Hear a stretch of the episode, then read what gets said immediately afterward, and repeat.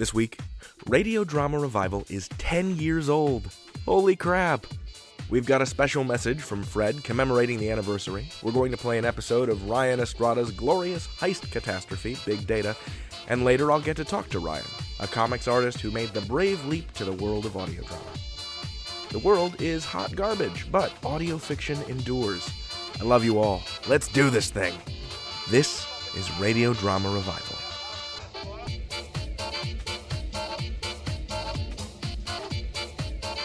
Hey everyone, welcome to Radio Drama Revival, the podcast that showcases the diversity and vitality of audio fiction.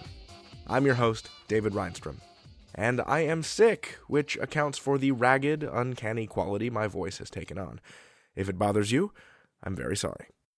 We are 10 years old as of January 22nd, 2017, but I'm gonna call it early and say, yeah, hell yeah, today is our 10th anniversary of existence. Apparently, the traditional gift for the 10th anniversary is tin, so uh, please mail your empty tin cans to Donald J. Trump, 1600 Pennsylvania Avenue Northwest, Washington, D.C. 20006. However, the modern gift for the 10th anniversary is diamonds. So, if you are so inclined, see if you can shove a diamond into PayPal or something. That link's on the website, radiodramarevival.com. Now, before we go any further, we've got some news. We're going to be introducing our From the Vault segment more regularly. You'll be getting this show once a week instead of every other week, and you'll hear Fred's favorite pieces collected from a decade of radio drama revival. Fred put together his thoughts on a decade's worth of RDR and how From the Vault is going to work in this short clip. Take it away, Fred.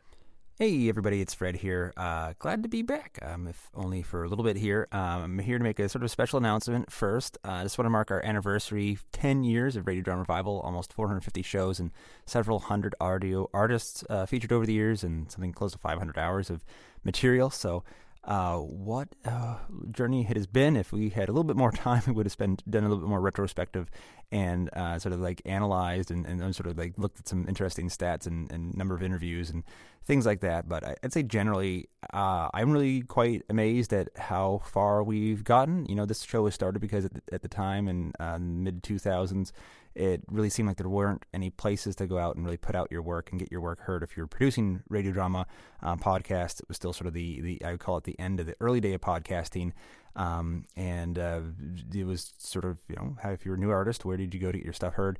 Um, now so much has happened. Uh, you know, iTunes has become quite a force in the industry. Um, uh, seems like scripted drama is no longer a secret, uh, which is wonderful. And there's all, all sorts of new shows happening, both uh, independent artists and then also some uh, you know Hollywood and uh, entertainment industry and other radio folks really waking up to the possibilities of uh, original fiction, which is tremendously exciting. But I also hope people remember um, all the little tough, uh, persnickety people in radio stations, uh, underground basements, um, you know, loft studios over the years uh, who kind of kept the torch going um, between the sort of the, the death of old time radio, the continuation of a little spark of radio drama in the 70s, 80s, and 90s, and the early days of Real Player, and then now uh, to I think is in fact a, a bona fide radio drama Oh, Revival.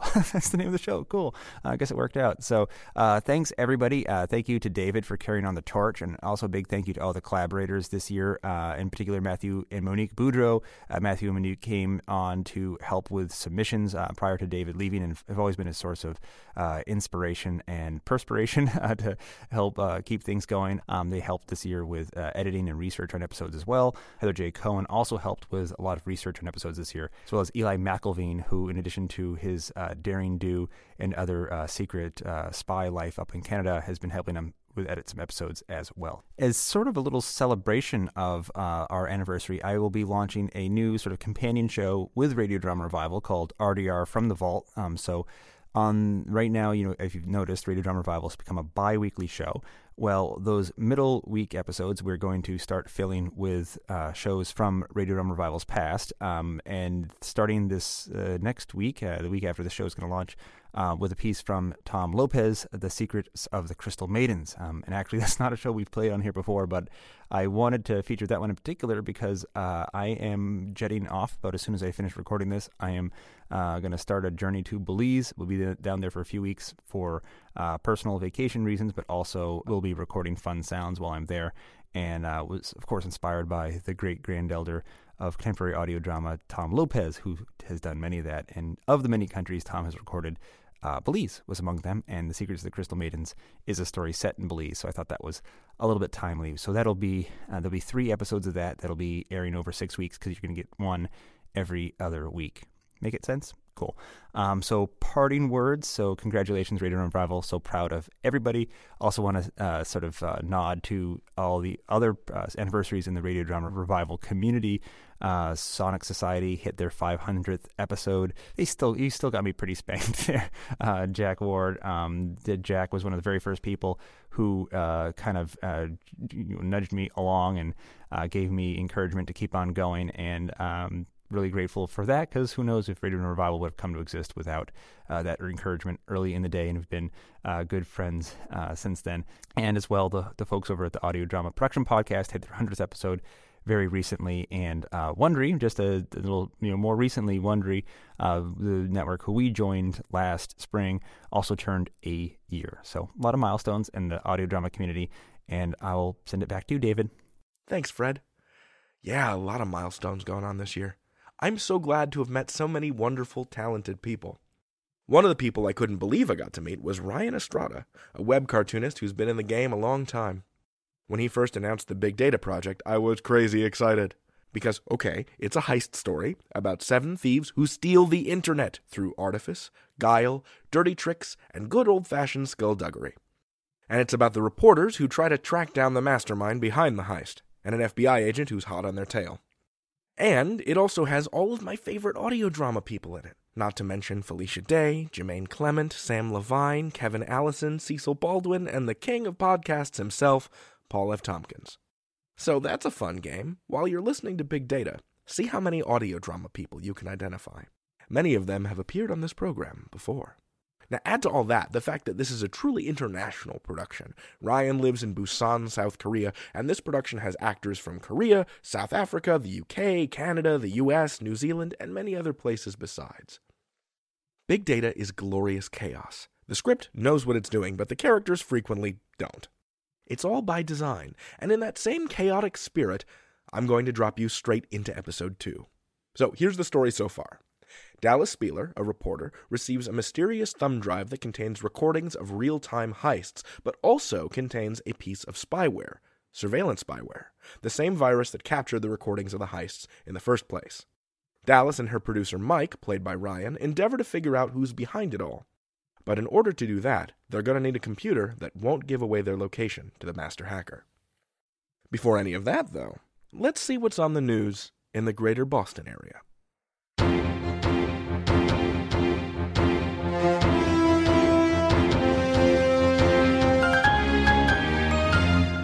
Thank you for tuning in to 7 News Boston. We've just received a breaking update regarding the state of the internet. We've received reports of a guerrilla journalist named Doll Spider. Doll Spider has obtained exclusive audio footage of a criminal plot to critically sabotage the internet. Footage that she will be releasing via her podcast. For details, we are talking live with Chuck Octagon in Copley Square outside the Boston Public Library. Chuck, do we have any details yet on what a podcast is? Thank you, Rod. A podcast is like a radio show created by poor people. When asked about the threat to the internet this so called Dallas Spider claims she's uncovered, most Boston residents brush it off as hogwash, malarkey, and a bunch of effing BS. That said, 7 News can confirm that seven keys to the internet are actually required to keep it running, and that all seven of those keys have recently been stolen. If the person who has stolen the keys decides to shut down the internet, they certainly would have the power to do so. But what kind of monster would do that? When we asked Greater Boston residents what kind of person it would take to destroy the internet, the responses we received were a frickin' weirdo, a Yankee fan, a Yankee player, some jackhole from New York, and please leave me alone, I'm busy updating Matomo. Now, what do we know about this Dooley Spider? Is she some sort of cybernet hacker like Sandra Bullock in the net? And if so, what color hat does she wear? Little is known about this Spider Woman because, again, she has a podcast, which is at least several rungs below being on the radio. You know how they say people have a face for radio? Well, imagine having a face for podcast. That has to be like having no face at all. Less Sandra Bullock in the net, more Dennis Miller in the net. And since she has an extensive knowledge of this internet business, it's safe to assume she is an internet cyber hacker, whom we're told exclusively wear black hats to alert others to their criminal online behavior. This all according to several incredibly informed people on the website uh, Read It. Rod? I see. That does sound serious. And did the Read It have anything to say about Dennis Spiderwoman's claims regarding the fate of the internet keys? Nothing we're legally allowed to repeat on air, Rod. The language is crude, offensive, and in most cases, really, really dumb. Thank you, Chuck, for that update on the internet key theft. We'll have more on this breaking story as events transpire. Coming up next on New 7 Boston, will leaf peeping season come early this year? Stay tuned for the live foliage report. Thank you for calling Radio Shack. This is Greg speaking. I'm calling about a computer that doesn't connect to the internet. Okay, can you tell me what lights appear on the router? No, I'm not calling to fix a computer that doesn't connect to the internet. I'm calling to buy one. You want to buy a broken computer? Not a broken computer, just a computer that doesn't connect to the internet.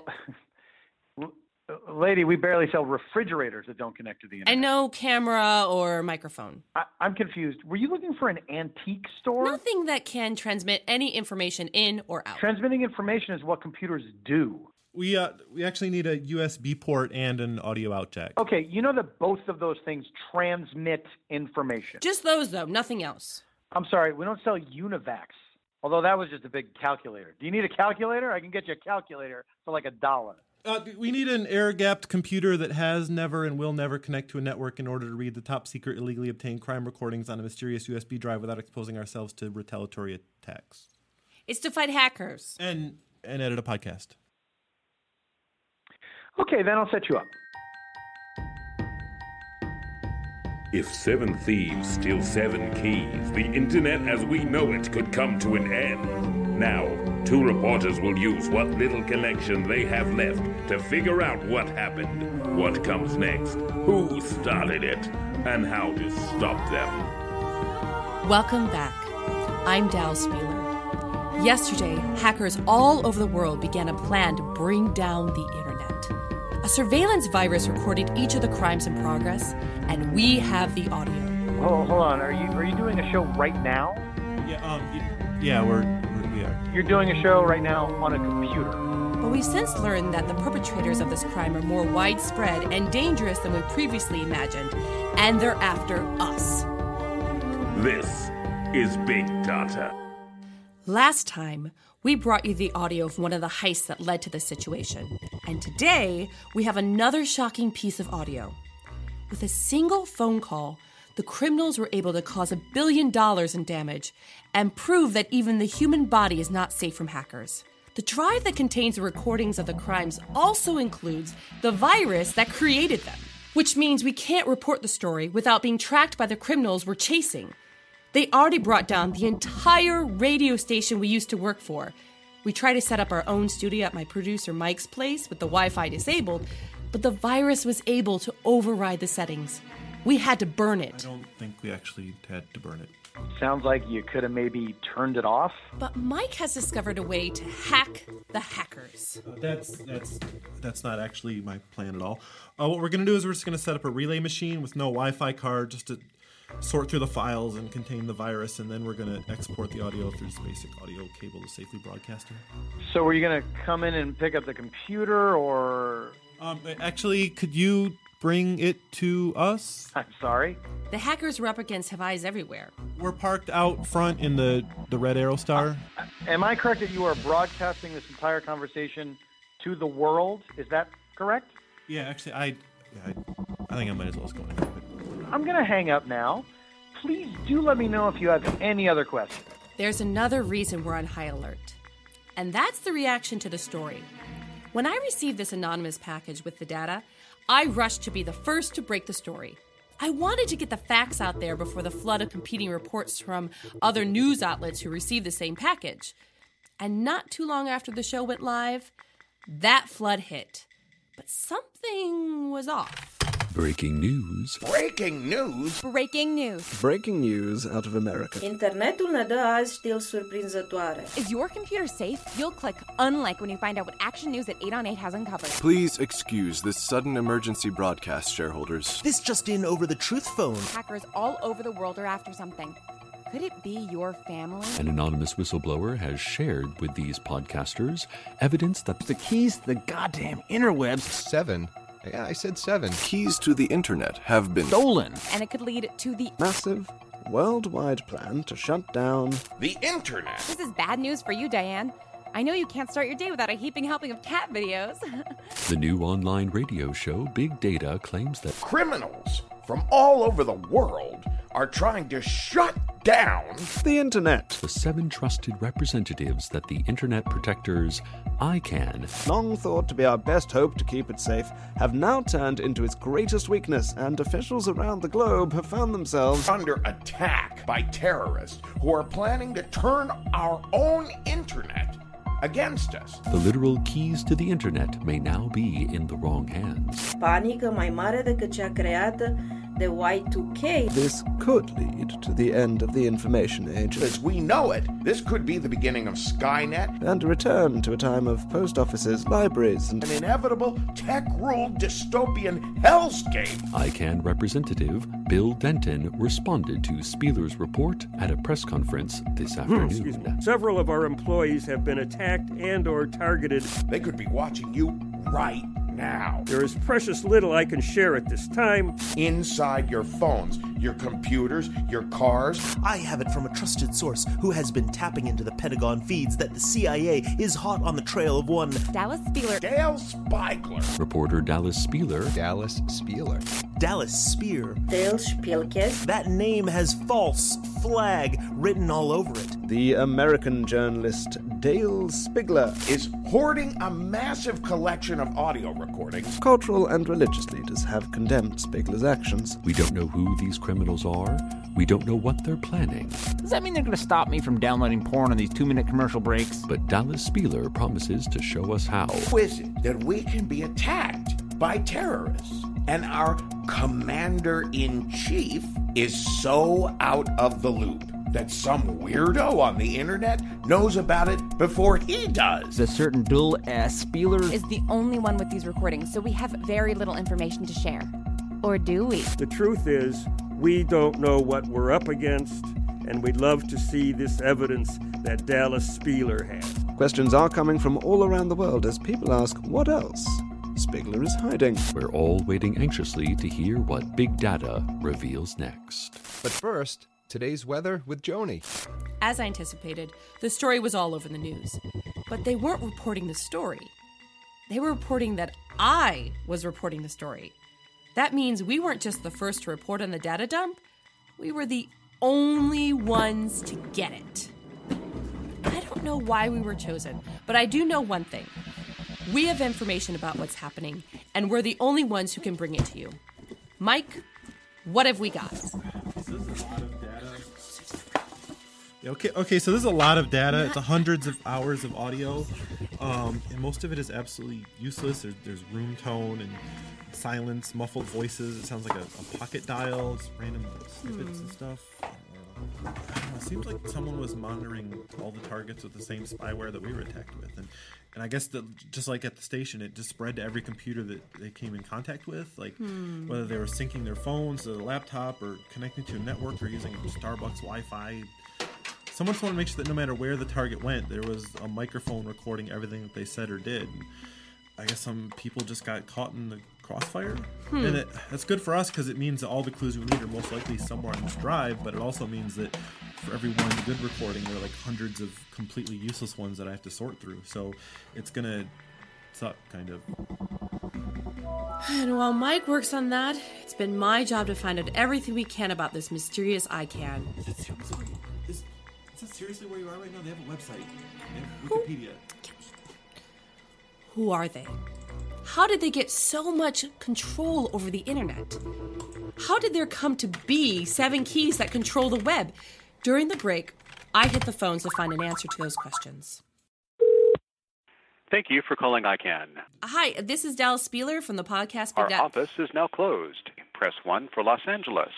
Press 2 for Washington, D.C. Press 3 for Brussels. Press 4 for Istanbul. Press 5 for Singapore. Thank you. You have reached the Internet Corporation for Assigned Names and Numbers Service Center line. Hi, uh, this is Dal Spieler. I'm I'm calling from. We the- are currently closed. IKM 서울 사무소에 연락해 주셔서 감사합니다. Hello, this is Dal Spieler. I'm from the Thank podcast. Thank you for calling ICANN Seoul office. Please leave a message after the tone. Grabe su mensaje después de oír el tono. Cuando haya terminado, cuelgue Hola, uh, uh, me, uh, uh, Dal Spieler. Uh, hmm. Actualmente el centro de servicio está cerrado. Hang up or press the hash key.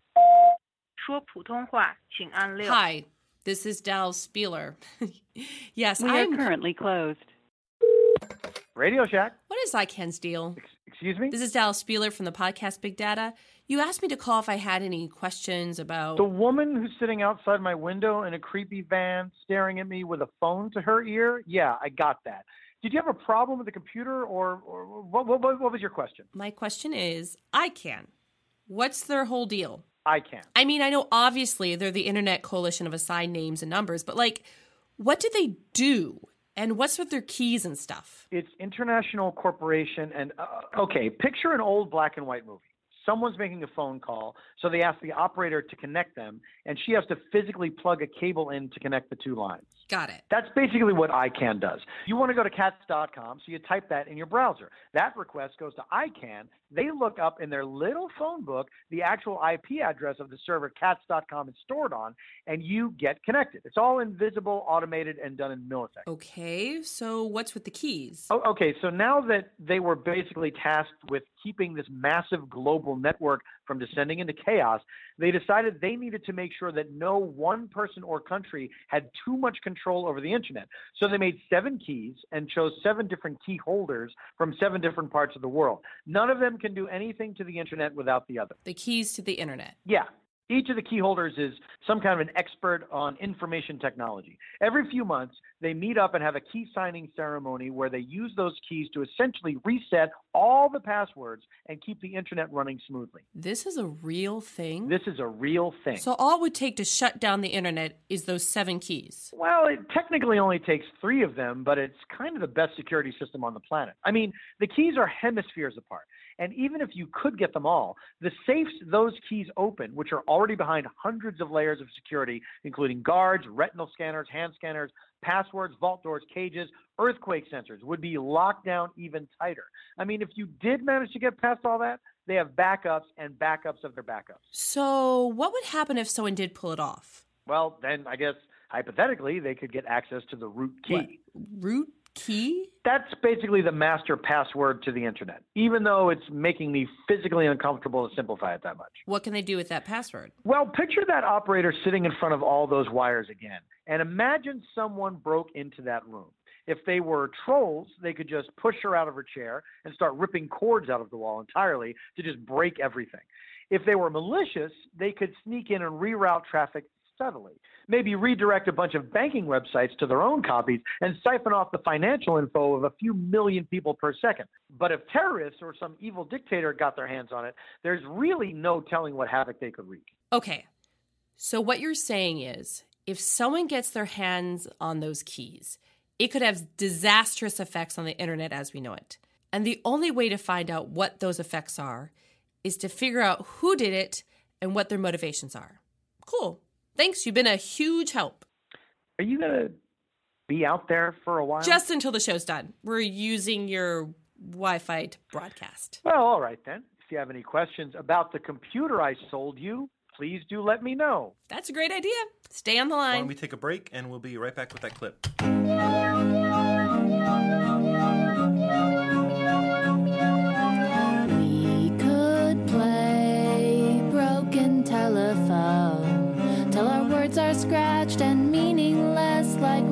On rocks, like ancient tomes. We could play broken telephone till the oceans rise, till the kraken comes and Cthulhu wakes, and letters and words melt into pools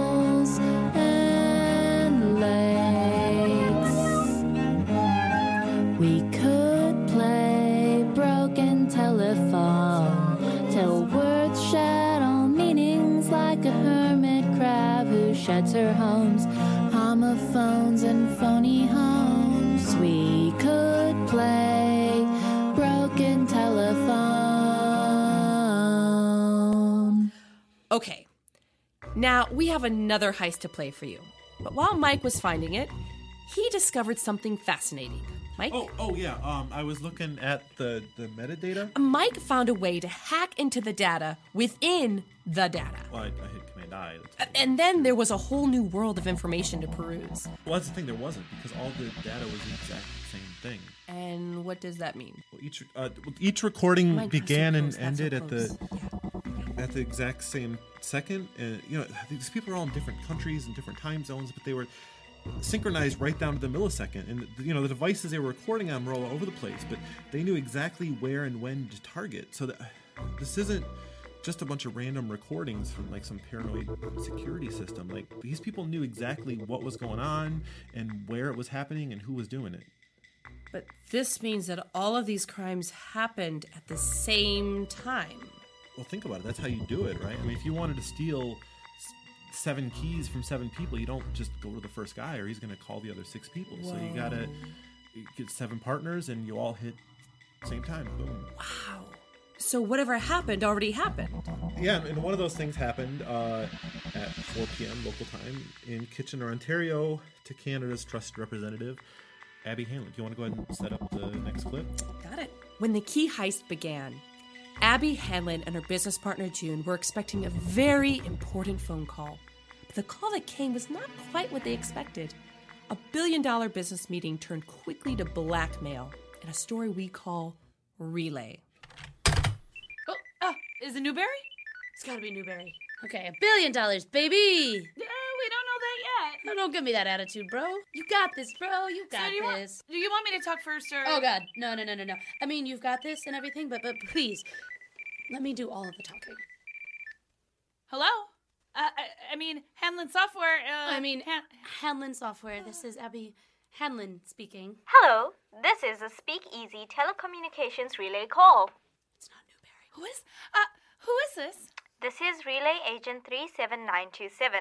Have you received a relay call no, before? no, no, no. It's a scam. It's a scam. Just hang up. Just hang up. Uh, uh, Uh, the the person calling is deaf or hard of hearing. The caller will type their conversation and I'll read it to you. when you hear go ahead, please speak directly to the caller and I'll type your message. Say go ahead when you are ready for a response. Hold on a hang moment up, for hang your up, call hang to begin. up. No, no, no, I'm not hanging up. What if it's Newberry? Why We would New? talk- Why would Newberry make a relay call? He's not deaf. Well, I'm not hanging up on a deaf guy. Hello, gonna. Abby. Hello, June. Thank you for taking the time to speak with me. This is not Newberry. You have 180 seconds until he calls. And with your help, I'll be very brief. Go ahead. Who the hell is Uh, don't don't say that part. Uh, we uh, who are you? Uh, we weren't expecting any. I guess that Wonderful. proves that you don't know who I am and that you weren't expecting any of this, which is a real problem for you. One, you probably want to work out before you talk to Newberry. Okay. Go ahead. Okay, look, look. I don't know. I don't know who you are, but can we just talk after we've already talked with our scheduled meeting? Yeah. Uh, go ahead. Go ahead. Stop doing that. Uh, he's, he's sorry, he's not typing anything. Well, have him type something. June. June, June, June, June. Let me see your hands. What? Why do you want to see my hands? I mean, I just got a Skype message from you. Uh, well, I didn't send and, and- anything. And, Twitter and Facebook and Kakao, it says, you're gonna want to hear this. Uh, and it says, go ahead. Okay. Are you done with your temper tantrum? I can see you're a little too distracted to take this seriously right now. What? Even though you have a minute and 15 seconds until Newberry calls, and he is never anything but punctual. But you're not going to be able to focus until your greedy little brains find out what it is he's offering you for your company. What? Spoiler alert, he's offering 900 million Uh-oh. with the stipulation that uh, Abby stays on as COO. Obviously. He was originally going to give the full billion you were hoping for. It's cleaner, it looks better on the headlines. But he was pissed when you cancelled your last meeting and knocked it down out of spite. Go no, ahead. we didn't cancel our last meeting. He's the one that rescheduled. That's uh, Go ahead. yeah, I asked him to. Fr- from your email, he didn't like the tone. Oh, God. It's in the outbox. Someone's in my email. But if I get in touch with him again, you're going to lose a lot more than a zero at the end of a already very large number. kidding me? If he finds out that the information security company he is about to spend nearly a billion dollars on has had someone in their system for the last six months, creating a backup of all the personal information of every one of their customers, Oh, God. he might be displeased, Oh, God. Oh, God. especially since he is one of your customers. Oh, God. By oh, the God, oh, way, God. That's who I am. I'm the one who did all that. You probably should have known that. What? Okay, okay. I see. I see what you're doing here. Aren't you just taking this relay scam thing just a step beyond? Yeah, ser- seriously. What what the heck is a relay scam? A, a relay call is. It's like a relay call is when a deaf person calls this center, and then and then this woman has to translate everything that he says, but there's no verification of who's using it. So when criminals they they heard that there was a free service that anonymized their voice to keep no records, they latched onto it, and now this this asshole is using the fact that this poor woman who's trying to do a community service by the way, has to repeat whatever they type and not keep any records to force her to blackmail us on their behalf. I assume your call waiting is going off now? That's Newberry. He does not like to be kept waiting. Would you like to know my terms? Go ahead. Go ahead. Cool. A bike messenger will arrive at your office any second now. He's been prepaid with your corporate card. He's got our banking information. Give him your ICANN key. I will disconnect, erase all of the data. Newberry will never know I existed. And you can get back to your business call. Refuse or hang up, and everything gets posted on the front page of what used to be Newberry's site. What? You have a few seconds to decide. Go ahead. My, my ICANN key?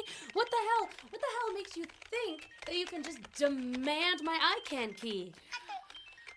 It says it says uh, t- tell Abby to say go ahead. That's not That counts. The same thing that lets you demand a billion dollars for your worthless company. What? Precedent. A few billion dollar deals make headlines, and that's what tech startups know is on the table. And I know companies will do anything to stop a data dump because a precedent was set by Kim Jong frickin' Un.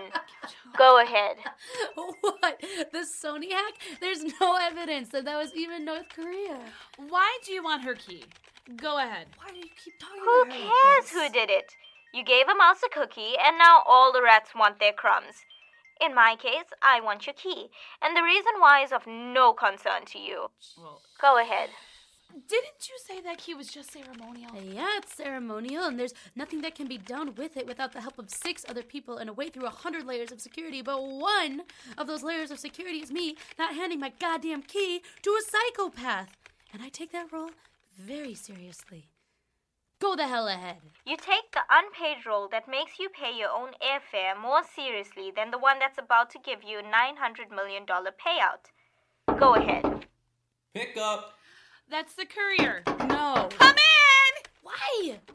Ah, that that's not even how this works. And and why why are you taking the lead from a blackmail scheme that didn't even work in the first place? Sony didn't even give in. So, Go do you ahead. have a pickup? Or... They did give in. Then they reversed their position again when Anonymous threatened them with another data dump. Abby, who the Christ cares about a movie studio? Can we take this seriously? I'm taking I'm sorry. I'm taking I'm taking this as seriously as this asshole deserves. This guy, he wants to play out his little movie fantasy, but that that's all it is. This is how it always begins. It begins with something small. You start things off with a demand that's very easy to follow, like give me a key. Or or maybe don't watch a James Franco movie. People don't watch a James Franco movie all the time. Hell, I'm not watching a James Franco movie right now. But whatever they were and whatever they wanted, those hackers, they're the bad guys. And you do not give in to the bad guys. And I, I would watch a goddamn James Franco DVD box set before I gave in to this ass jackal. I like James Franco. Of course you do. Oh, please. Sony was hacking every one of us with the Sony rootkit before the tables got turned. Sometimes hackers are just the internet system of karma. Go ahead. Karma? What did I ever do to you? Can't you just give him the key and then call ICANN and tell them to change the lock? I'm not I'm not giving this dickbag my key just because he's threatening a data dump. That's not even that's not even how the hack he's trying to copy goes. Sony didn't give in because of the data dump. They gave in because of the threats of violence. Is that where this is going? Go ahead. Spoilers, Abby. Jeez. If you really want to speed things along, I guess I can jump ahead. I. Um. I. I think I should. I think I should disconnect this call. No. No, no, no. Let this asshole say what he wants to say. He's afraid to even show his voice on a call. What? What is he gonna do? Is he gonna drive over to our office? Do, He's not gonna drive to our office. do you do you really want me to read this? Go ahead, honey. Okay. Um. The the customer says, I I have a button in in front of me that can stop your heart. Oh, shit. Go. What? Go ahead. Oh, are you gonna are you gonna hack into our hearts now? No, don't worry. I got this. Don't Not worry. not your heart, unless this is June. She's not typing who's saying what, but I'm gathering from the tone and the fact that you didn't say go ahead that this is Abby. I've already hacked the computer in June's heart. June, you had your cardio defibrillator put in about five years ago and had it recalibrated multiple times since then. Ever wonder why they never had to cut you open to do it? It works just like a wireless mouse. And there's about the same level of security keeping me from controlling it. Um, go ahead. What the hell? What the hell, man? Oh shit. Go ahead and say what you're trying to say. Abby! I'm trying to say that if you don't hand the key to the courier, I'm going to send a 134 volt electric shock directly into June's right ventricle. That won't stop until her heart does. Go ahead. Go ahead. Abby! What a bitch. Oh, um, sorry. Uh, that wasn't the customer. Uh, uh the, they say, um, wow, did not see that coming. Damn. Uh, it's or it's not already bad enough that you get 40% of the payout while June gets 10%, but you're willing to let her get bumped off just to get that tiny bit closer to half an almost billion that at this point is probably off the table anyway. Go ahead. Oh, go to hell. Abby, what the hell is wrong with you? He's full of shit. Oh, you're being a bitch. Yeah. Abby, why did you give June such a tiny percent of the company anyway? Oh I mean, I get that you coded the software and that she's the non technical co founder, but do you think that any of what you have would be possible without her? Don't don't don't listen to him, June. He's just trying to turn us on one another. I'm not making this up. These are June's own words. It's gonna be fine. February 3rd, an email to her sister. I just woke up after my fifth all nighter this week to an email from Hanlon. That bitch offered me a 10% stake. She was making 12 bucks a month on PayPal donations until I built her business plan and set her up with the investors I've spent a decade building relationships with. Oh, Oh. Go ahead. Oh, thank you. Excuse me. I'm sorry that if you feel that your five nights of spreadsheets is worth more than nights. ten million dollars, I was making nothing because I spent 18 hours a day oh, creating a software worth building a fucking business plan around. You tried to get him to kill me. I was calling his bluff. He's not gonna hack your heart monitor, June. Well, can he hack my heart monitor or not? I mean, well, yeah. Hypothetically, like like if he was in the room. So he can hack my heart monitor. Do you see him in this room? What if it's that guy right there? It's not that guy right there. Do you even do you see him typing? I'm just here to do a pickup. And you're okay with risking my life on calling his bluff. We don't even know what he can do yet. You already know he can hack into our entire network. How? How do we know this? Because he showed us. Because he sent a message from your account? Wow. He has the same hacking skills as a middle schooler who writes I'm gay on his straight friend's Facebook wall. So tell me, June, are you still using webmail? What? I'm asking if you still use webmail because I don't see those messages anywhere in your outbox, and I can see that you've never logged into your work mail from outside the office. Why are you looking So at my tell me, tell me that you're not sending professional correspondence about our business from a damn Hotmail account. You can read my email? Of course I can read your email. I have an admin account. I can read any business email on the server. How long have you been reading my email? I haven't, but obviously I should have been because you need a fucking babysitter. Why are you sending these messages from why Hotmail? Hotmail? You want to say it? Hotmail? Yeah, I want to Well, say What it. the hell does Hotmail have to do with any of this? Okay, what the hell? Yep. Mm-hmm. That was very, very easy, my dear. I'm in your account. Your security question to reset your password is your mother's maiden name and your mom's divorce and on Facebook, and that's pretty much free information for anybody. So, so what? You two really need to slow it down and speak one at a time. This poor woman has to type all of this. The poor courier has a schedule to keep, and Newberry has cares? probably long since hung up. Yeah. And I have all the time in the world, but you don't. Go ahead. What does this guy have, June? What what has he shown us that we can confirm? We know he's been in your email, and with that he can reset the password on Facebook and Twitter and Skype. He has our banking info. This is the same bike messenger we use every week. With your email account, he can log into the site and use the autopay that you have already set up. He knows what Newberry was going to say. Which he probably made up. We haven't even talked to Newberry to confirm it. Everything he knows about our deal could be gleaned from the shit you've been chatting to your sister about. He has nothing on me, and you think that if he did, he'd be throwing it in our faces right about now. Um, s- sorry to interrupt. Uh, they're saying, um, I know that you haven't slept together in three months. Go ahead. What? You emailed your sister about that? Stop reading my email. Holy shit. You've got a busy schedule. I get it. You have friend. Service to run, everything. staff to oh, manage. June has accounting meetings all day, and Abby has her two hours of yoga every morning. There's no way she could cut that down to create some time together. Go ahead. She's a downward dog. Are you ki- are you I told you when we started this company to stop using that account. Why do you even I mean I mean come on.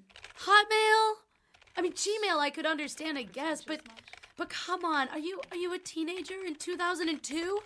You're the co-founder of a software security company. But you're too stupid to set up your secure email at home or to properly secure the account that you already have?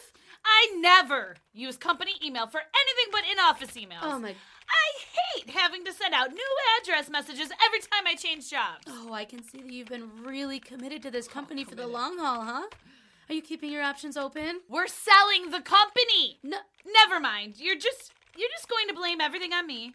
And if it turns out this guy isn't bluffing, you're bluffing. probably going to blame all that on me too. Yeah, probably. This guy, he's just trying to pull us apart, and if you let him, you are going to screw up the Newberry deal. Mm-hmm. I've been screwed out of this deal from the start. And if you think I'm going to let you screw me out of what little I already get out of Numbers don't it. matter. Oh, yeah.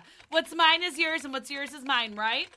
They sure seem to matter to you, even though we haven't even talked about what will happen when you have to move back to the That's U.S. not- that's not- to run the company for Newberry. That's not. Sorry to interrupt again. He says, he says, Abby, then why did you just put a down payment on a house in San Francisco? Holy Go ahead. How the hell did you know that? You what? Who in the hell are you? Before the deal even went through. You're that ready to get out of here. I'm not just gonna leave without you, June. If I'm co-running the company, I need to have a presence. Christ. But you don't need me. Oh, that's not. You know exactly why I can't go to California. Oh my God. It wasn't even worth discussing with me. I can't even. I guess, right yeah, now. I guess I know my value now. You have some real commitment issues. Commit. You can't even commit to an email address with my name on it. You tried to trade my life for your stupid Your key. life is not in danger. How can you still believe this guy? Sorry to interrupt. He's uh he's typing. He uh, s- sorry. They say I think it's fascinating you both assume I'm a man. I'm not saying I'm not Is or that really I the am. right now? I just think it says something. What the? doesn't really affect anything, but I'd be careful about what assumptions you make about me, specifically what I can and cannot do. And I thought Go ahead. I thought that you couldn't speak until we said go ahead. Oh, you do not want to see everything I can do. Go ahead. I thought I knew you, Abby. June, you know where the key is, don't you? Okay, lady, you can stop right now. June, get the key. Just stop saying what he fucking tells you to say. By law, she has to say what I say to say, Abby. I said shut up. Don't shoot the messenger. No, don't shoot the messenger. I can't. We're in Canada. Get the key, June. Okay. I, I mean, Just it'll get- just be over. Get away from me. You're still listening to the psychopath? Are you are you that much of an idiot? Stop calling me an idiot! Stop being an idiot. Hey, what the what the what the hell is wrong with you? Get off of me! You're not giving him the key. Give it to me! You are not destroying my company. I built this company! Oh, oh shit! Oh shit. Oh shit! Oh shit! Oh, she hit her head. I have to call an ambulance. You know what happens if you hang up on me, June. Go ahead. I have to call. Abby is hurt. I have to call for help. Give him oh the key, June. Then this is all over. Go ahead. But she said you're lying. What if I'm not, June? Think about the conversation you just had, June. Do you really want to gamble your life on your ability to know when someone is lying to you? Ah. Here's the key. Sorry, I'm I'm getting the hell out of here. It's it's done. Go ahead. He says, uh, thank you. The customer has disconnected. I, I'm. You, you know you had a cell phone, right? With the criminal remaining anonymous, we're no closer to knowing who's behind this.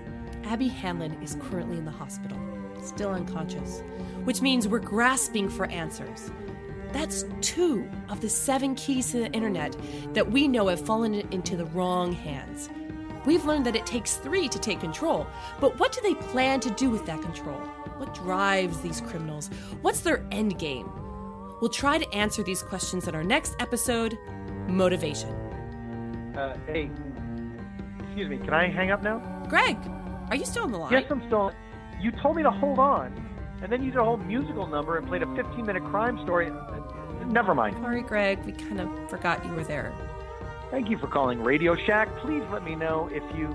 I mean, goodbye.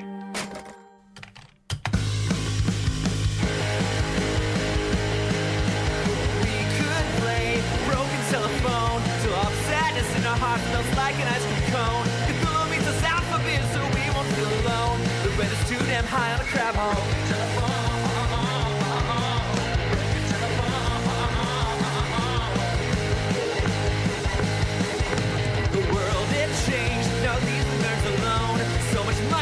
money left to make the radio shout at home. Is back so you won't feel alone. Australia's burning up, the ozone?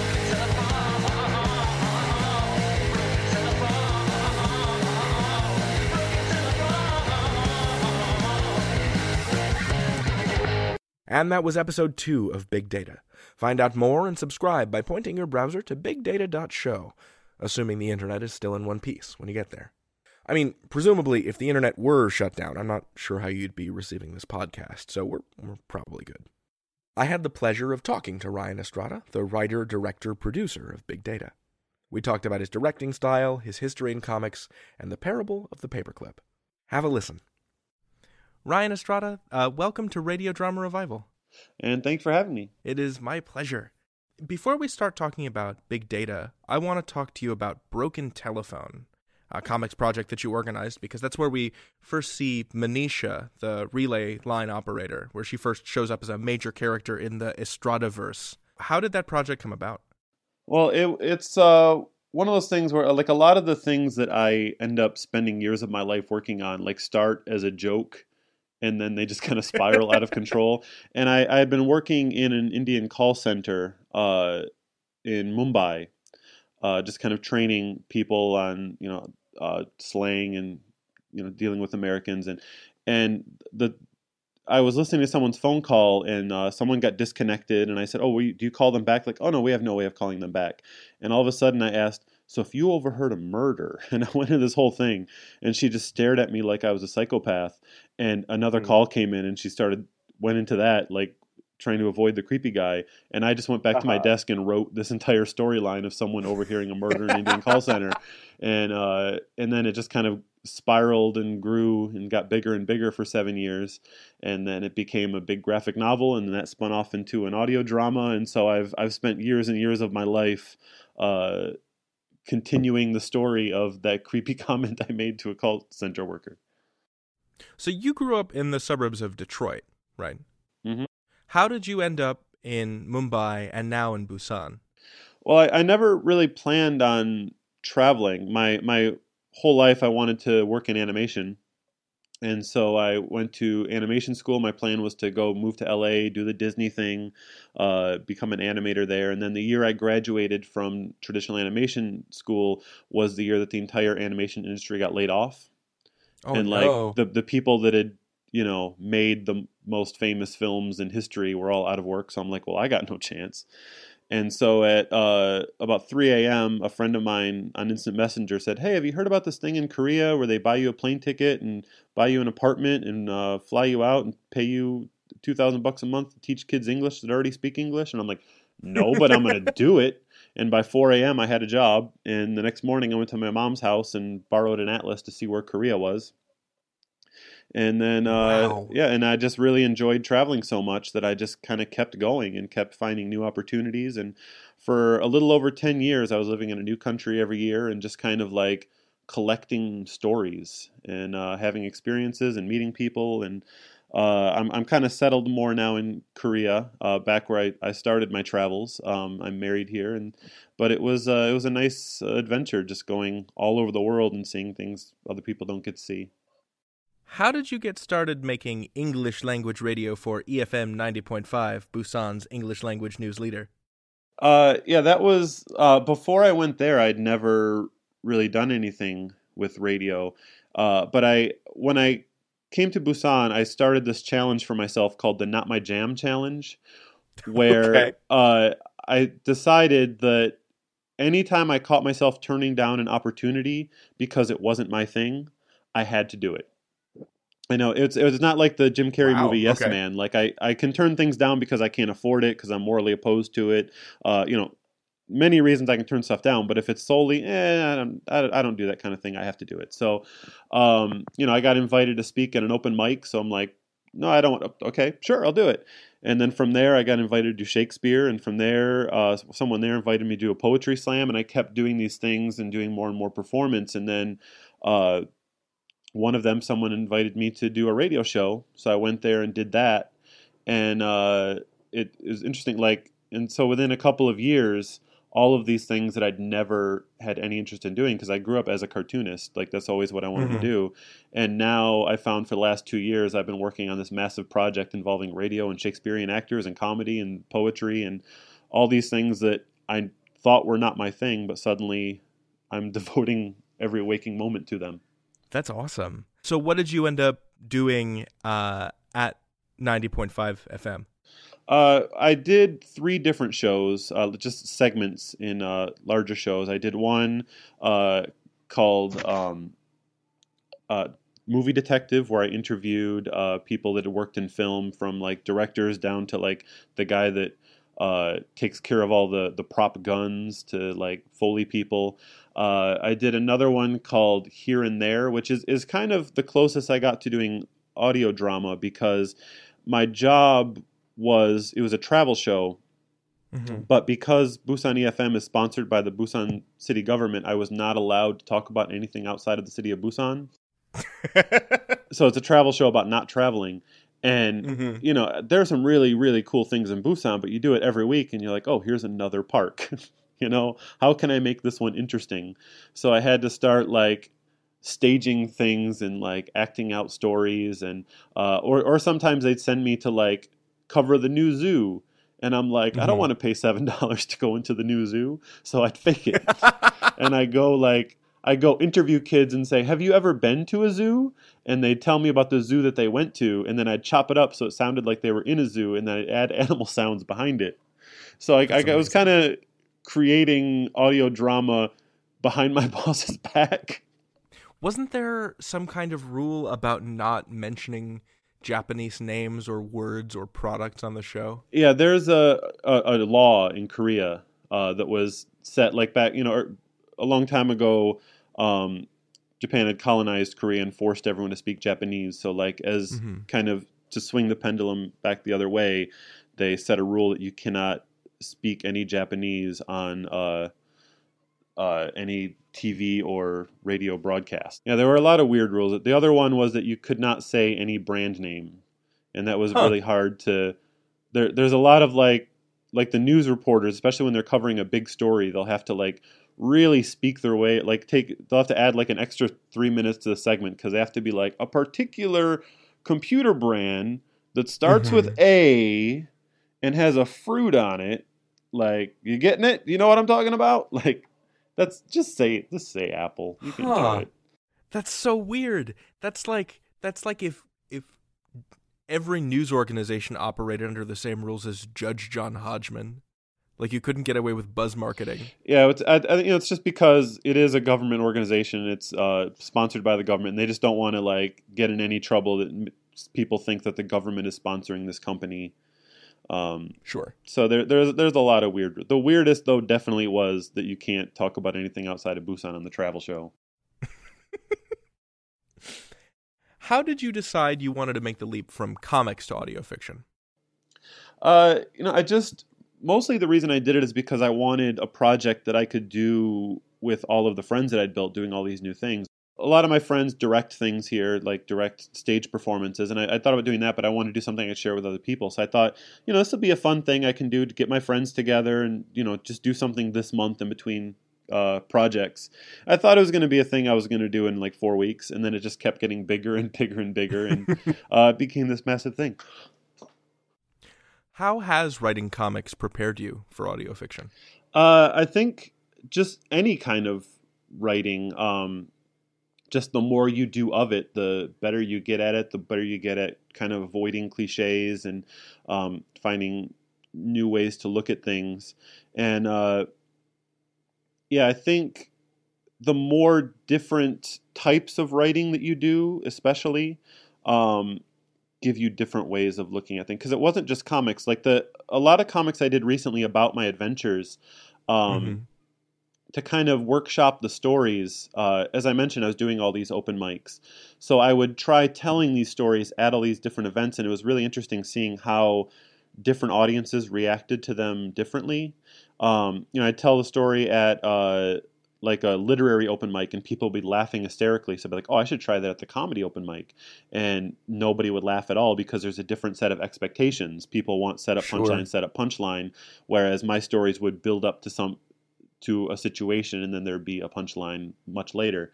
Um, so I think, you know, and then when I adapted it to comics, it was a whole different thing, different rules. So it, trying all these different things kind of taught me how to think about my audience and their expectations and what they're going into it with and uh, kind of think about how the telling of the story, even if the details are the same, how you approach it can affect how the audience reacts.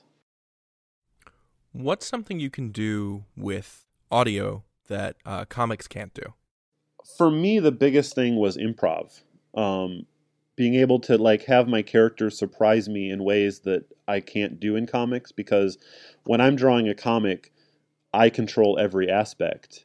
And but when I'm handing it over to an actor, they do things that I'm like, oh, I never thought the character would go there. They'd go off on like a five minute tangent, uh, improvising things that like ended up changing the story.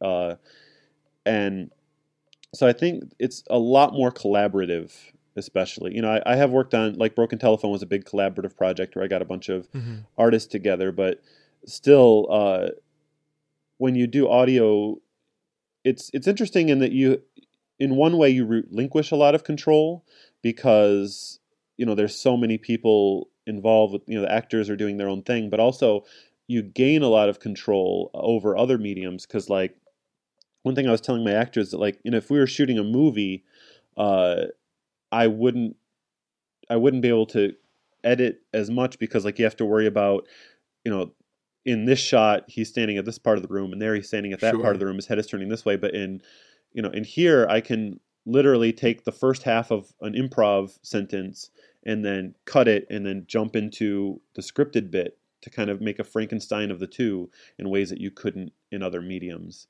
so it's it adds a lot that other mediums can't do uh, and i love the idea that i can let the audience also be a collaborator because you know if i'm trying to make something shocking or scary in a comic i have to think of what is the scariest thing that i can think of and i have to draw it.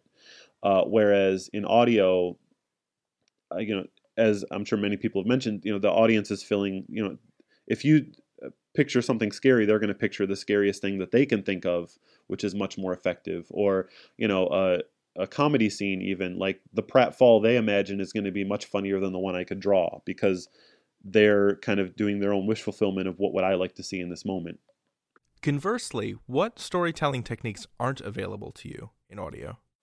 I think just uh, anything visual is. Uh, at first, it was a challenge trying to figure out how to um, show the audience things that are mostly visual, uh, and it because you know, I mean, I, I there's a lot. Of, you know, big data has this giant cast, and most of it is because every character needed someone they could talk to because they Mhm. needed to like and a lot of people talking over the phones because I needed them to describe visually what's happening to someone else and you know they wouldn't if they're standing next to someone they wouldn't say oh look at the color of that thing you know because they the other person can see it too so I had to really write my way around giving people a reason to describe what they're seeing and where they're going uh, whereas in a comic it would be very you know I just draw a dude standing in front of a bathhouse and you get that he's going into a bathhouse whereas Right. in, in like the audio none of dra- that would have to be said. yeah in the audio drama there's like a whole five minute sequence of them explaining what a bathhouse is and you know but i you know it, it was fun trying to include that but not make it just this is where i am. This is where i'm going and include it in mm-hmm. dialogue that's hopefully funny and a lot of banter and tells things about the characters as well. So it's a, it's a an interesting challenge. I, I wouldn't say it's something that i that i can't do but something that makes it more interesting So you posted five years of your finances a couple of years ago, and you wrote at the time, uh, "quote People always assume I'm rich because I travel a lot, but actually I travel to places where I can live cheap. I would be destitute in the U.S., but in most places I travel, I live like a king. Uh, how does a cartoonist make money? Uh, well, I mean, the thing about cartooning is very similar to any kind of independent uh, creative things I've seen online. No two people that are successful at it that I've seen have done it the same way. Uh, and it really depends on your work and your audience, the way that's best to do it. Uh, you know, some people make money uh, selling T-shirts uh, or merchandise, which really didn't work for me because my I kind of have this project ADD where I'm always working on completely different things. And like when people buy merchandise, it's because they're interested in a character, whereas I'm like doing something. Okay, I'm done with that character. Let's do something else. Other people do ads, uh, which is great if you do a daily comic. Some people uh, have subscriptions. Um, for me, mostly when I made money, it was through doing commission work. Uh, I, and I would do like uh, custom comics a lot for uh, Mhm. like weddings. People would have me illustrate how they got together, and they hand it out Oh.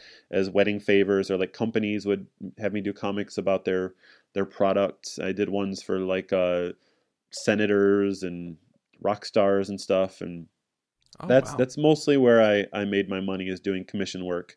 Um, but it, it I, I kind of needed to step back from that to uh, you know I, I, I was spending so much time on those I wasn't making my own creative work I was interested in so that's kind of why I uh, I, I got to the point where I could make a decent living at it but I stopped enjoying it so I went back to being super poor and making things that I enjoyed making Nice. So you had a $7,500 budget to make big data, and you raised money on Kickstarter just to make back your costs. Um, I'm curious, how did you raise the original money? And if you're comfortable breaking it down, where did most of that money go during the production? Well, the uh, I mean, initially I just kind of like spent my own money and drained my bank account and just hoped that I'd make it back on Kickstarter. Um, and I yeah I, I, did make it back, and then uh, but then I went crazy and just kept spending money after the Kickstarter was over. So I'm I'm still a no. little bit in the hole, but um, yeah, I mean, most of it, uh, you know, a lot of it went toward uh, renting the studio. Um, when I first started, I was just going to be do the whole thing with my Blue Yeti microphone, uh, and then the day we were the day before we were supposed to record the first one, my mic stopped working, and so as an emergency measure, I went uh, and rented the studio, uh, Underground Tracks by this guy Shane Cole, this uh, Canadian guy that lives in Korea, and we recorded there, and I realized how much better the sound was. And i'm like well i guess i just tripled my budget because i'm going to be here all the time. So we did everything there. And then uh, you know i made sure that i paid every single actor. Um, mm-hmm.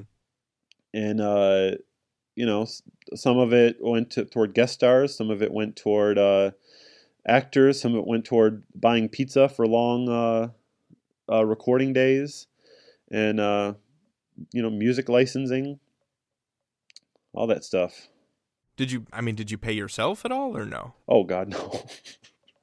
I I got paid a lot of a lot of negative dollars. Something I appreciate about big data is the obvious hustle that it took to assemble. Like, not only did you manage to snag Paul F. Tompkins and Felicia Day, but you stretched their brief recording sessions into these season long supporting roles. How did you do that? How did you get those actors in the first place? Well, uh, I mean, the the thing about getting actors, and it, it I, I, learned a lot about this. this. is another thing I learned from comics because I did a lot of mm-hmm. collaborations mm-hmm. where I worked with like big name writers, and it, it's kind of like the shell game. Like you got to figure out uh, how to work your way up. It's like that, uh, you know, that guy that traded the paperclip, the red paperclip, all the way up to a house. He had a uh, he had this challenge where he had a red paperclip and he like traded it for like a piece of paper and he traded that piece of paper for something else and just, every every time it was slightly bigger and it took him a few years until he got a house it's kind of like that where for you need something to show that you are uh, serious and it's something worth their, their, time. So you need a name first that you can name drop.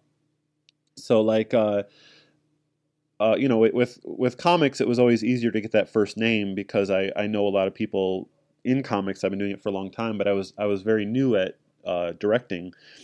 So the first name I got was uh, Jemaine Clement and Taika Waititi.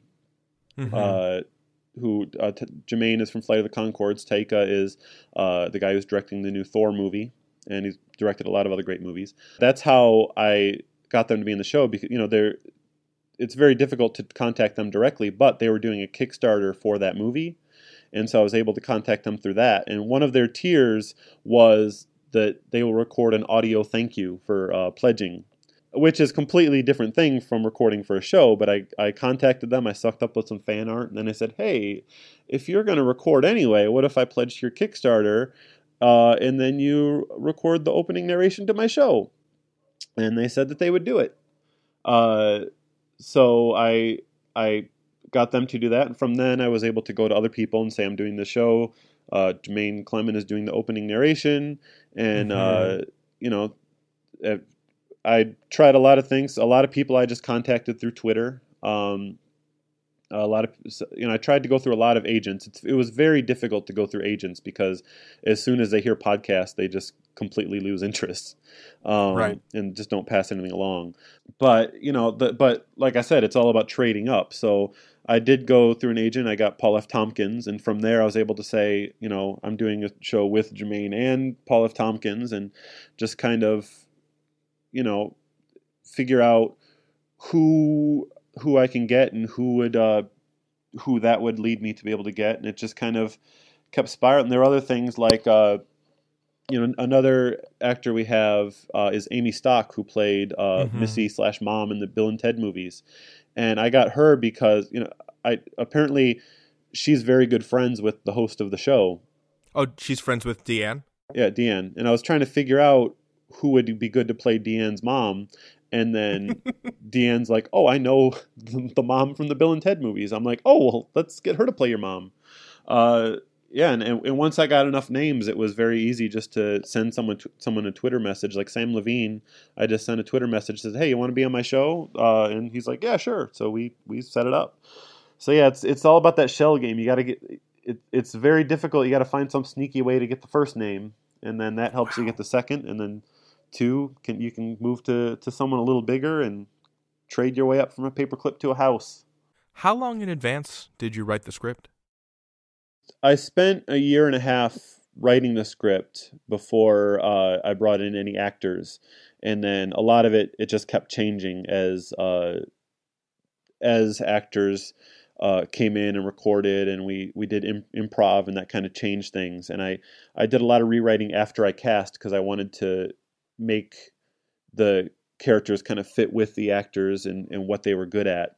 Um, so it was kind of a constant process. But the interesting thing about the writing is that um, as we recorded, I I kept pushing the actors to improvise more and more.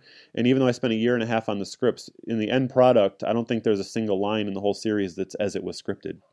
Uh, tell me about your directing process, because you'd previously said uh, that you let the actors do a couple of takes on book, and then you take the script away and you let them swim for it. Is that an accurate assessment of what the what your technique is like? Yeah, I, I actually told all my actors I didn't want them to memorize the scripts because I told them we're gonna uh, we're gonna always be looking at the scripts. You don't have to memorize. You know, be comfortable with it so that you know uh, you know what the beats are and how you should be reacting. But you're always gonna have the script. And then once we get in the studio, I'm like, I lied. I'm taking away your scripts. Because uh, what what we always did was we did uh, about four takes of each scene. The first was always the garbage take that I called it because I never use any of it because they're just getting in the studio, they're just getting warmed up. But I have them run through the script. And then the second take is the uh, the extreme take, where uh, like to get once again to get their get them warmed up. I'll be like, okay, your biggest emotion in the scene is fear. Yours is anger. So I want you to start the scene at the angriest you were, and I want you to start the scene at the most afraid you were, and then like have a contest, see who can get the most extreme by the time your character is actually that angry. Uh, and that kind of gets them away from like sounding wooden, like it kind of warms them up into fluctuating their their emotion.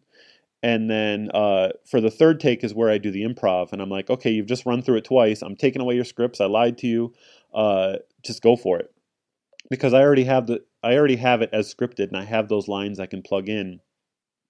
Uh, but I just want to see kind of how they react, and it it just sounds so much more natural when someone's genuinely searching for the words than when they're either remembering them or reading them.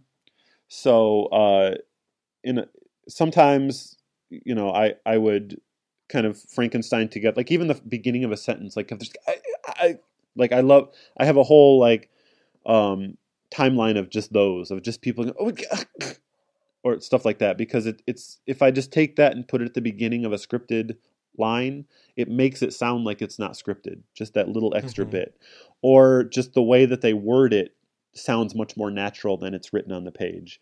Or sometimes I would realize in the improv that like, oh, these actors don't understand the scene because they're Mhm. in the improv they're explaining something completely different. So then I'd realize this is a problem with the script, and then we'd together discuss a way to make it make more sense. Um, and then sometimes they just go off on ten minute tangents that have nothing to do with the scene that make it funny and build something to the character. Uh, and then after we do that improv take, I give them back their scripts and I say, okay, you've done three takes with my direction. Now this is your take. However you want to do it, you have your script. You can look at it. If you want to not look at it, you can not look at it. Ignore every note I ever gave you. Go for it. And then that take is usually the one that I use. That's Okay. like I just pop that in the timeline, and then from that I add in bits from the other takes. And uh, but really, I want to trust the actor. Once the actor has heard my feedback, taken it in, and practiced it, I want them to be fe- feel free to completely ignore it, and then uh, do their own version and trust it. What are some weaknesses of that approach that you've discovered? I don't know. I kind of loved it. I did. Yeah. I, I, uh, I, you know, I had enough from every take that if they're, you know, some people weren't as good at, at the improv, but that was fine because I, I had the other one to fall back on, and uh, put put in. I would put in their responses from the scripted take, and uh, maybe the other actor in the scene was better at improv, so I take their questions from the improv scenes. Um, but yeah, like any drawback it had, uh, there was something to fall back on. So I kind of I'm going to keep using that technique, which I kind of just stumbled in in on from not knowing how to direct, but it, it worked for me. Do you think if you're going to be using a lot of the same cast, now that they know that you're going to pull that trick on them, do you think they're going to memorize their lines and will that change the effect of making them swim for it? Um, yeah, I imagine there'll be less of like the searching for words bit, but they still I think everyone really enjoyed the improv bits. Um, the the thing that might change is that they were willing to go really weird with the improv bits because they expected I would never use them. And then we listened to the show like, you actually put that in there? I'm like, yeah, it was great. so they, they they might be more self conscious when they're doing the uh, the improv bits. But um, you know, I, I've d- yeah. I've I've done secondary recordings with the actors since then, and it it's still it's still been great. What's what's something really wonderful that emerged from this improv style that would not have been in the scripted series? Uh, well, in episode one, we have uh, there's like this big chase scene, and um, the idea of it is that there's this cop that is teasing this guy for being into, into video games, and then the the cop has to narrate this fight scene from a helicopter view, and he basically turns into a Korean shoutcaster and is narrating it like a video game. And in the ori- in the original script, that character had like six lines, uh, like, and that's it. And I it was very difficult finding an actor, and I, I thought I was gonna have to cut it, but then I, I found this actor named Paul King, who uh, is another podcaster, and I went to his house and we just recorded for three hours and improvised so much that now like it added ten extra minutes to the the episode, um, because he just he like got so into it and was like adding all this banter with the character that like had already been recorded uh and with, he kept introducing new characters like to talk just made this whole relationship with his his wife and uh like introduced this secondary cop that he was talking to that I then had to cast an actor to play that um and so this whole character and that character ended up returning later in the series that would not have existed if he had just read those 16 lines What's the most trouble you've ever been in? in my in my life or in uh, making Mhm. a podcast. In your life? Uh, well, I've uh, been in a lot of trouble. I was almost eaten by lions once by wandering illegally in the Masai Mara.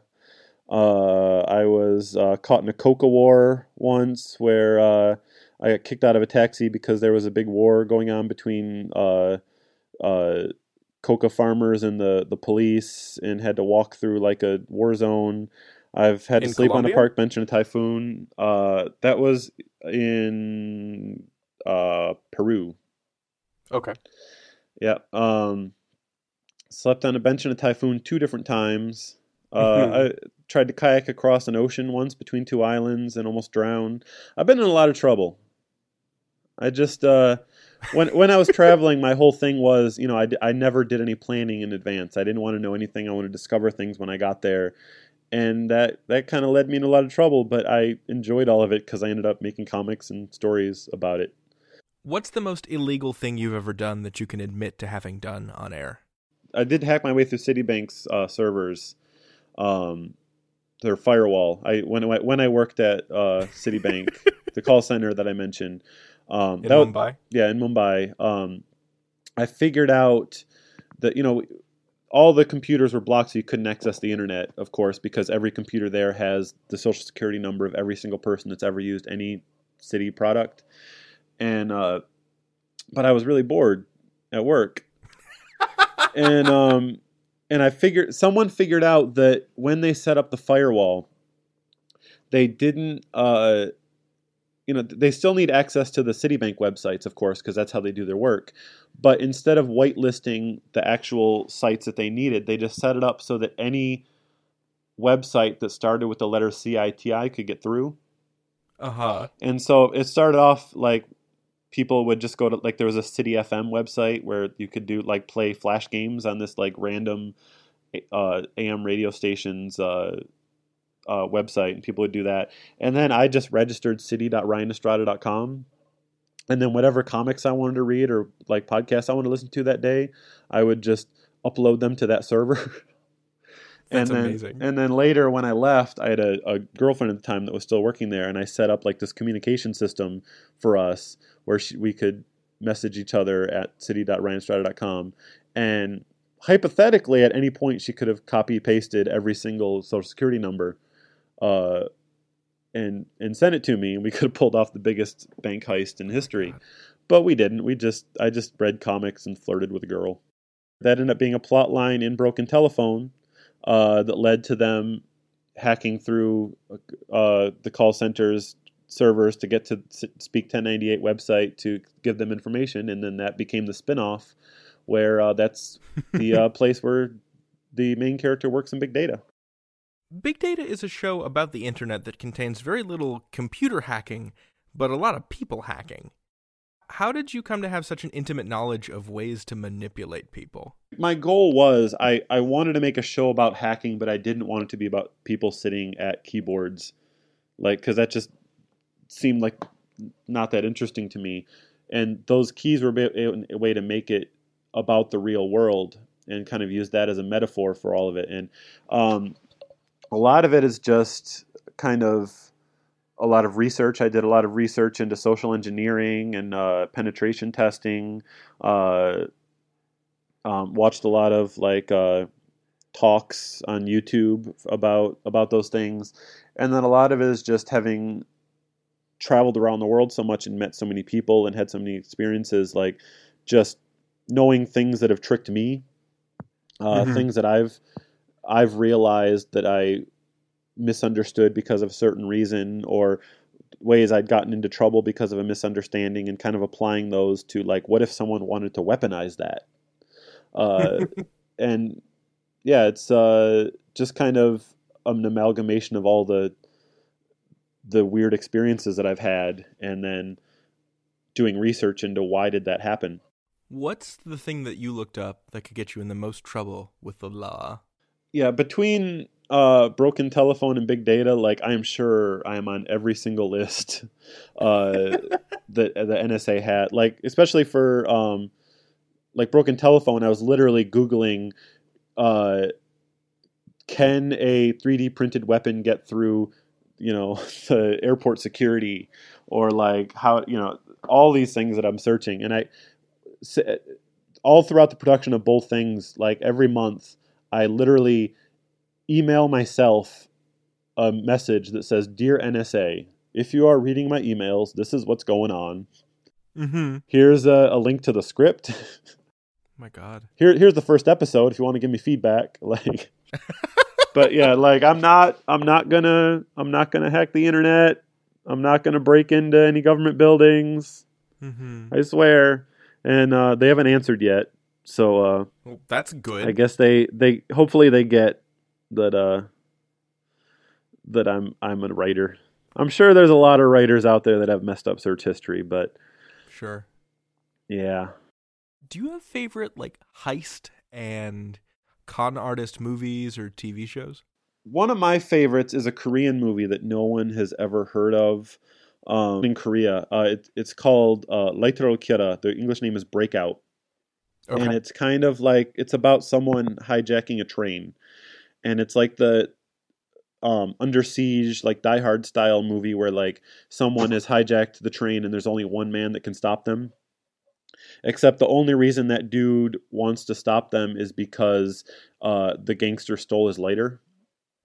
He spent he spent his last fifty cents to buy a lighter so that he could smoke about how crappy his life was, and then that guy accidentally picked up his lighter in the bathroom, and then it's just the whole movie is just about him trying to get his lighter back, and it's I love this movie because it they create such high stakes over the stupidest thing, and like every single character is motivated by a thing no one else cares about. And that was kind of a big inspiration for this show. Like i wanted everyone's personal stakes to be so stupid but try and make a way for people to care about it.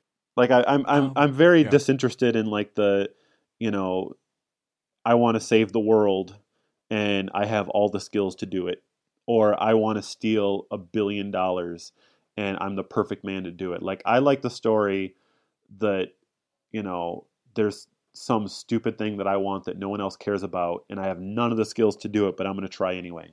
And that's kind of that's kind of like every single episode of Big Data is someone that Mhm. should not be there trying to do something that they absolutely ha- do not have the skills to do. So, Ryan, you've very quickly developed a reputation in the audio drama community as a man who will do pretty much anything for a sound effect. You elbowed your way through a crowded commuter train in Busan. You brought a sound recorder into a bathhouse full of naked people. Um, you brained yourself in the face with a printer. Is there anything else you'd like to add to that list? Well, uh, I don't know. I got some other episodes coming up. We'll we'll see. Yeah, it it was really interesting. Like, uh, you know, I, in later episodes, I started using a lot more existing sound effects, but I learned to kind of like use them where they were needed. Like, you know, if it, it it's funny how like if I needed the sound of a door opening, I'd be like, oh, but the door is all the way over there. I'd have to unplug my computer and move.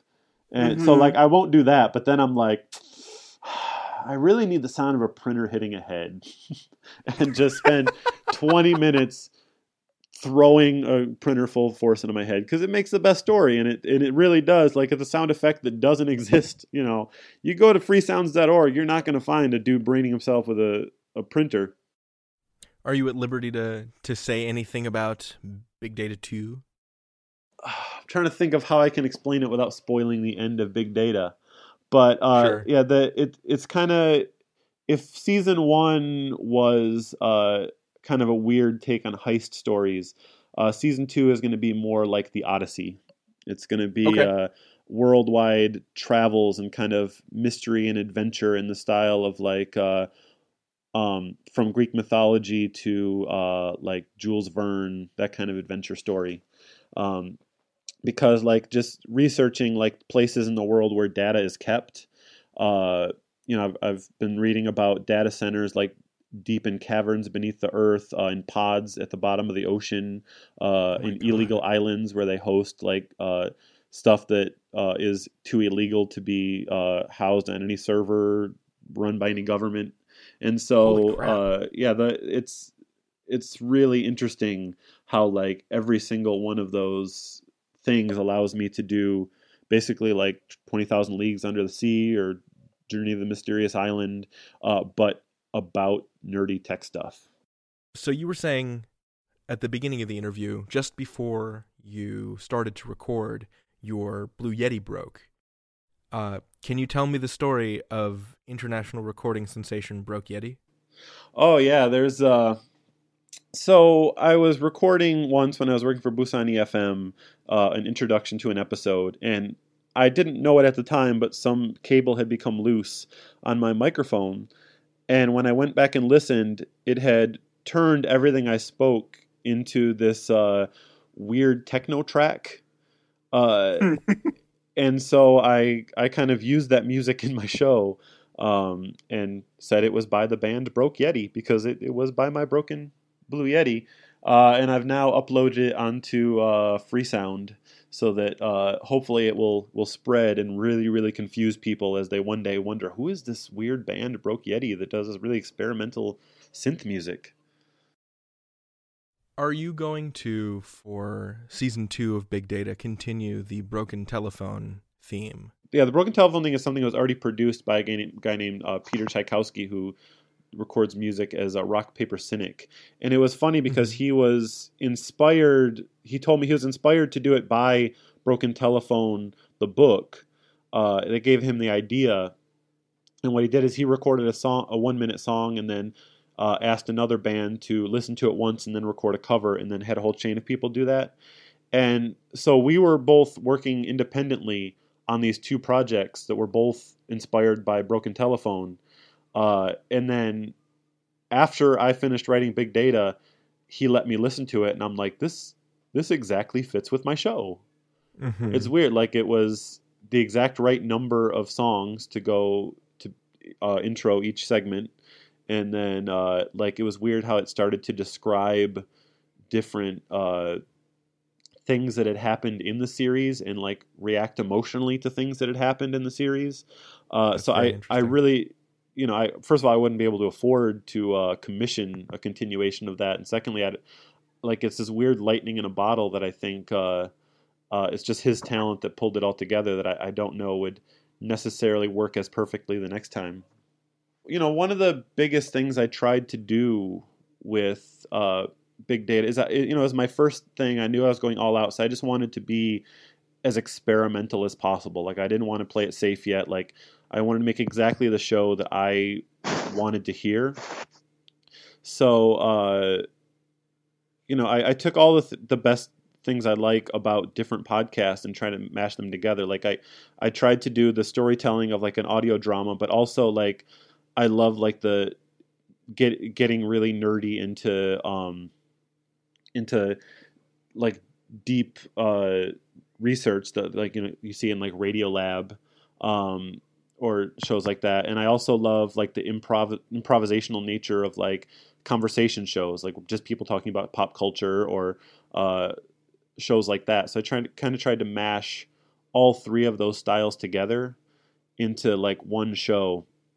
And I, I you know, I, it is kind of intimidating for some people because there's a lot of information in any given episode of big data, uh, and I that was intentional because it's about a big data dump and someone trying to sift through uh, all of this information. So my theme was always too much information, and I wanted people to feel like they're part of the investigation. They're digging through the, you know, I can't make it interactive in that, like, you know, they're not searching for what clips to play and like searching like where's Waldo for clues, but I wanted it to feel to them like they have this treasure treasure trove of information. They don't know what to believe. They don't know what's important, and I wanted the audience to feel like they're investigating by listening and kind of, you know, maybe the characters are going to go on a tangent for five minutes about, you know, someone's balls hanging out, or maybe they're going to talk about, uh, you know, uh, a magician that they like, but uh, it always ties somehow into what's going on and uh, why it's happening. And uh, I, I I wanted to kind of be interactive without the person making the choices in some way. So there's yeah, too much information was my mantra. Well, Ryan, I'm so glad that you have joined our community. It's all the better for it. It's a, it's a great community to be in. Ryan Estrada, thank you for coming on Radio Drama Revival. Thanks for having me. Thank you again, Ryan, for taking the time. And thank you, gentle listener, for sticking with us for a friggin' decade. This is going out on January 21st, 2017. As this podcast is going out, I'm going to be on the street in San Jose. Fred's in Washington before he and his family head out for Belize. If you are feeling crappy and downtrodden, I want you to know that this is a podcast for you. I want to be there for you when you're feeling miserable. I pledge to make this podcast queerer, browner, and womanlier than ever in this newfound age of Trump to broadcast the creative voices that must be heard. And if that makes you uncomfortable, I want you to ask yourself why that is. Thank you for listening to Radio Drama Revival. Thank you for 10 marvelous years. Here's to 10 more. Let's get going with the credits. The music you're listening to is from Oakland's own DJ Stranger Danger. It's called Danger Digi-Do, and you can find his music on SoundCloud. Our producers are Eli McIlveen and Matthew Boudreau. Eli is such a talented hacker that they won't let him on the TTC anymore because he kept on rerouting the trains of Toronto to always run express right to his stop. Matt did the same thing in Buffalo, but with giant eagles instead of trains. Our researchers are Heather Cohen and Monique Boudreau. Heather once built a robot butler out of Lego bricks and programmed it to be her manservant. He's due for a firmware upgrade, but he makes a really lovely pot of tea. Monique is more of a social hacker and has convinced several members of the Holy See and the Vatican that she is, in fact, the Pope. The young Pope? The youngest Pope. I'm sorry. Our executive producer, the mastermind himself, is Fred Greenhalgh. He lives behind a shadowy web of mystery. Who knows what he might do next? I'm your scratchy voiced host, David Rheinstrom. This has been Radio Drama Revival. All storytellers welcome. Thanks for listening.